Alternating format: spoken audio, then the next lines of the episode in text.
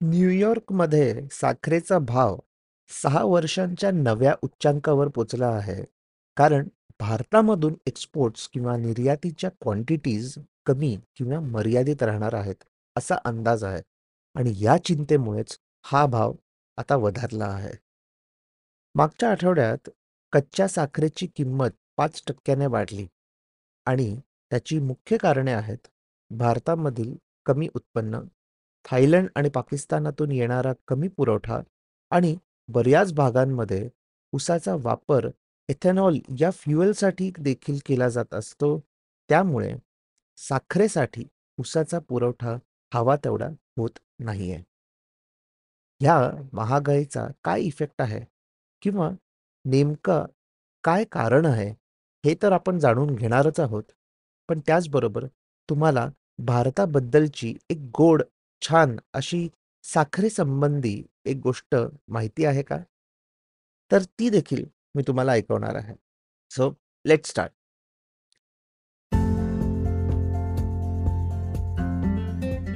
episode start करायच्या आधी एक छोटीशी अनाउन्समेंट इकॉन गली मराठी पॉडकास्टला तुम्ही सर्वांनी आत्तापर्यंत खूप छान प्रतिसाद दिलात.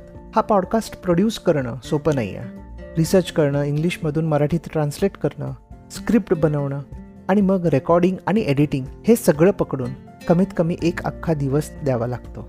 या व्हेंचरमधून मला फायनान्शियली काहीच फायदा होत नाही पण मानसिक समाधान नक्की मिळतं. तुम्हाला जर असं वाटत असेल की ह्या पॉडकास्टमुळे तुम्हाला थोडा तरी फायदा होत आहे तर तुम्ही देखील हा पॉडकास्ट प्रोड्यूस करू शकता. तुम्ही माझी एक कॉफी स्पॉन्सर करू शकता किंवा माझा अख्खा लंच शो नोट्समध्ये बाय मी अ कॉफी या वेबसाईटची एक लिंक आहे. ती ओपन करून तुम्हाला हवी तितकी अमाऊंट टाकून तुम्ही ह्या पॉडकास्टला सपोर्ट करू शकता. Thank you once again for all the love and support let's go back to the episode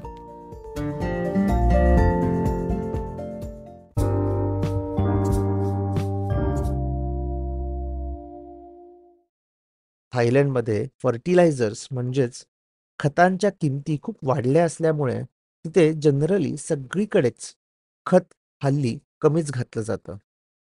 त्यामुळे कोणत्याही पिकाचं प्रोडक्शन कमी होत आहे? थायलंड साखरेचा जगातील चौथा मोठा प्रोड्युसर किंवा उत्पादक आहे. तिकडे काही उत्पादकांनी हार्वेस्ट म्हणजेच कापणी कमी झाल्यामुळे साखरेची प्रोसेस बंदच केलेली आहे. भारतामध्ये अधिक पाऊस पडल्याने ऊसाचं उत्पन्न कमी झालेलं आहे आणि म्हणूनच साखरेचं उत्पन्न देखील कमी झालं आहे. इतर भागांमध्ये लाईक युरोप मेक्सिको वगैरे या ठिकाणी पण हवामानात खूप कोरडेपणा असल्यामुळे साखरेचं उत्पन्न कमी झालंय. इजिप्त आणि अल्गेरियाने एक्सपोर्ट्सवर निर्बंध टाकलेले आहेत.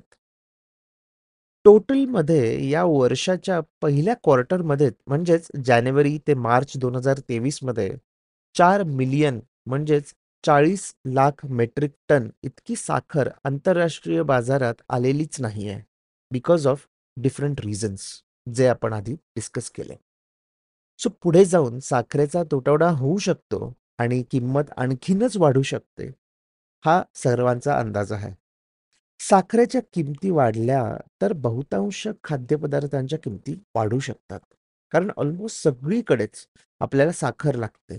प्रिझर्वेटिव्ह असो किंवा ॲक्च्युअल टेस्टसाठी साखर आपण वापरतो आणि त्यामुळे लाईक फॉर एक्झाम्पल केक्स असतील आईस्क्रीम्स असतील कोल्ड्रिंक्स असतील या सगळ्या पदार्थांच्या किमती वाढण्याच्या दाट शक्यता आहेत. पण भारताच्या साखरेच्या कमी पुरवठ्यामुळे इतका इफेक्ट होऊ शकतो का बरं? तर याचं उत्तर आहे हो पडू शकतो. तर का आणि कसं? आता हे जाणून घेऊयात. मागच्या पाच वर्षांमध्ये भारतातून साखरेचे एक्सपोर्ट्स खूप प्रमाणात वाढले आहेत.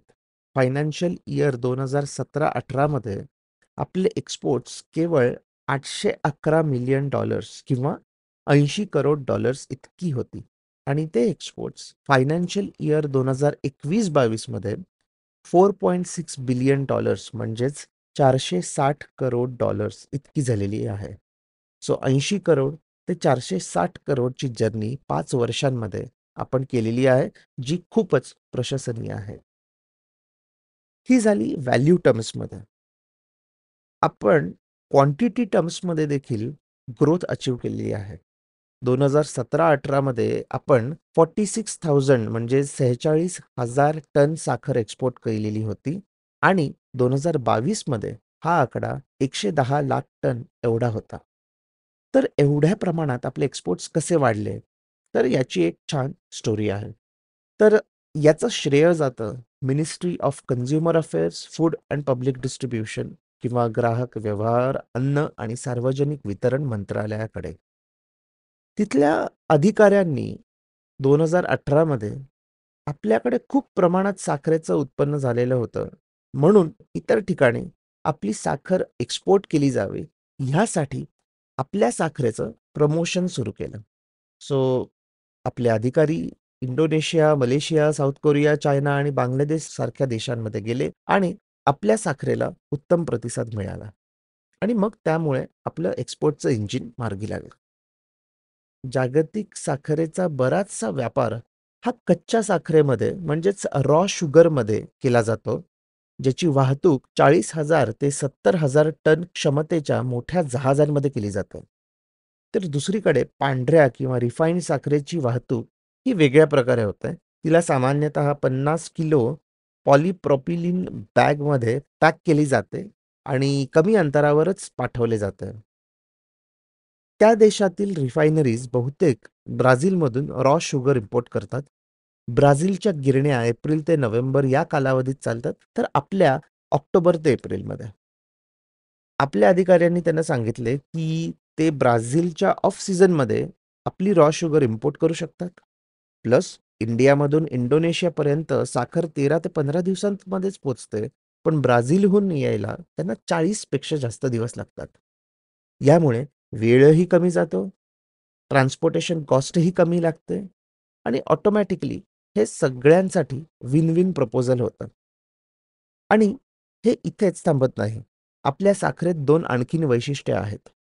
पहिलं म्हणजे आपल्या साखरेमध्ये डेक्स्ट्रॉन नावाचा बॅक्टेरिया नसतो. आपण ऊस काढल्यावर लगेचच चोवीस तासाच्या आत आपण साखरेच्या प्रोसेसला सुरुवात करतो.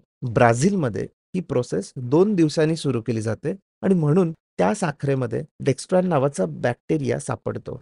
म्हणून त्यावेळेला त्यांना आणखीन रिफाईन करण्यासाठी वेळ आणि खर्च करावा लागतो. दुसरं वैशिष्ट्य म्हणजे आपल्या कच्च्या साखरेमध्ये पोलरायझेशनचं प्रमाण खूप जास्त असतं. आता हे पोलरायझेशन काय पॉलिटिकल पोलरायझेशन नाही आहे पोलरायझेशन म्हणजे रॉ शुगरमध्ये सुक्रोजचं प्रमाण किती आहे याचं एक प्रमाण आहे. Indian raw शुगरमध्ये ninety eight point five to ninety nine point five percent polarization आहे.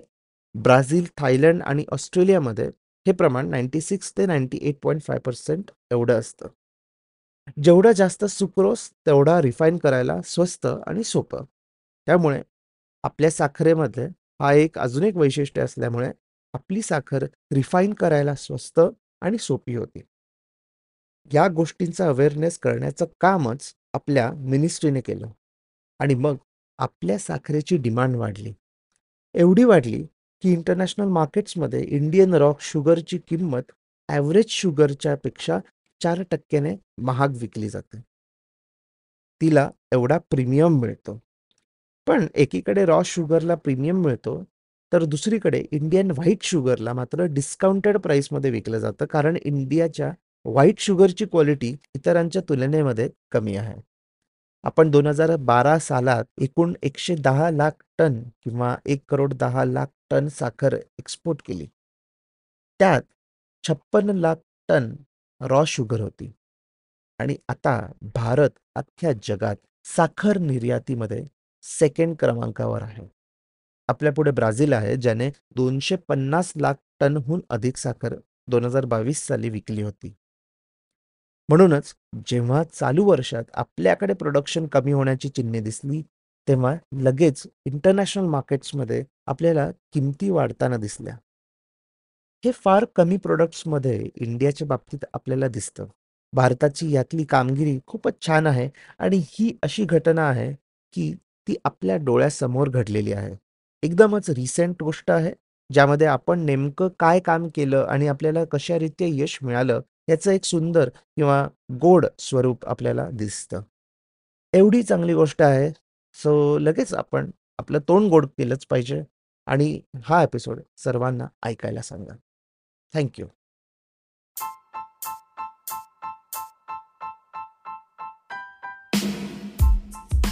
तुम्ही हा एपिसोड स्पॉटीफाय इकॉन गली वेबसाईट आणि लिडिंग पॉडकास्ट ॲप्सवर ऐकू शकता.